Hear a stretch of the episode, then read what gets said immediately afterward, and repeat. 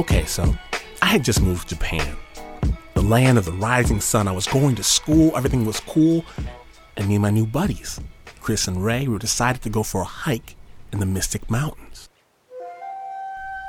So we're up in the woods, tromping around, getting hot, and I'm like, who's got the snacks, yo? I'm hungry. Where the drinks? And everybody starts looking at everybody else real stupid.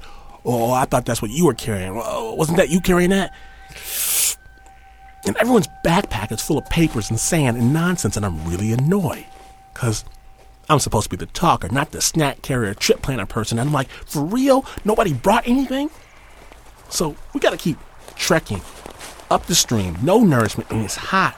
And we've been going up the mountain for hours. And I'm like, look, we gotta turn back around. This is horrible. I need some refreshment. And who carries economic textbooks up a mountain anyway? And then something miraculous happens. A melon, perfectly round, delicious, pale green, comes bobbing down the stream towards us. What have we here? Chris jumps in the water, fishes it out, and right as he's coming back to shore, three beautiful, crisp apples follow the melon they're glistening in the noonday sun. Yeah! An orange. Whoa! And then a smoked sausage. And then, and then, and then, three, four, five bottles of Kirin Ichiban beer. There in the cold water, demanding we pluck them out. Get those, get those right there. And I'm getting ready, right? It's picnic time. I clear out space, put my little jacket down. Lunch is served, y'all. I got a bottle opener and I hear Chris shouting, Dessert! There's dessert in the water, all right. I bow my head in thanks to the universe. All that clean living finally paid off. And then I hear it gong. I hear it again. And four Shinto priests, covered in white robes, break through the forest path followed by 15 or 20 lay people. I'm sitting there with my mouth stuffed full of smoked sausage and two halves of the melon sitting in my lap.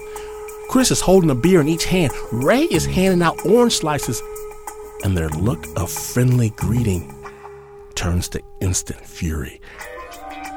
Then I know, I know everything.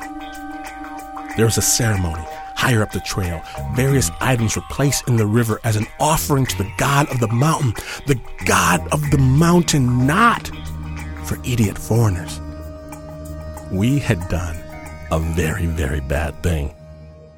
I wiped the crumbs from my mouth and started trying to rewrap the smoked sausage.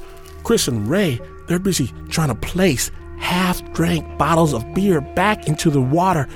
The skulls are growing deeper and deeper. We place the rest of the tainted bounty gently, gently in the stream and bow deeply at the priest. Our heads almost touch the ground. And then we run back down the mountain as fast as we can.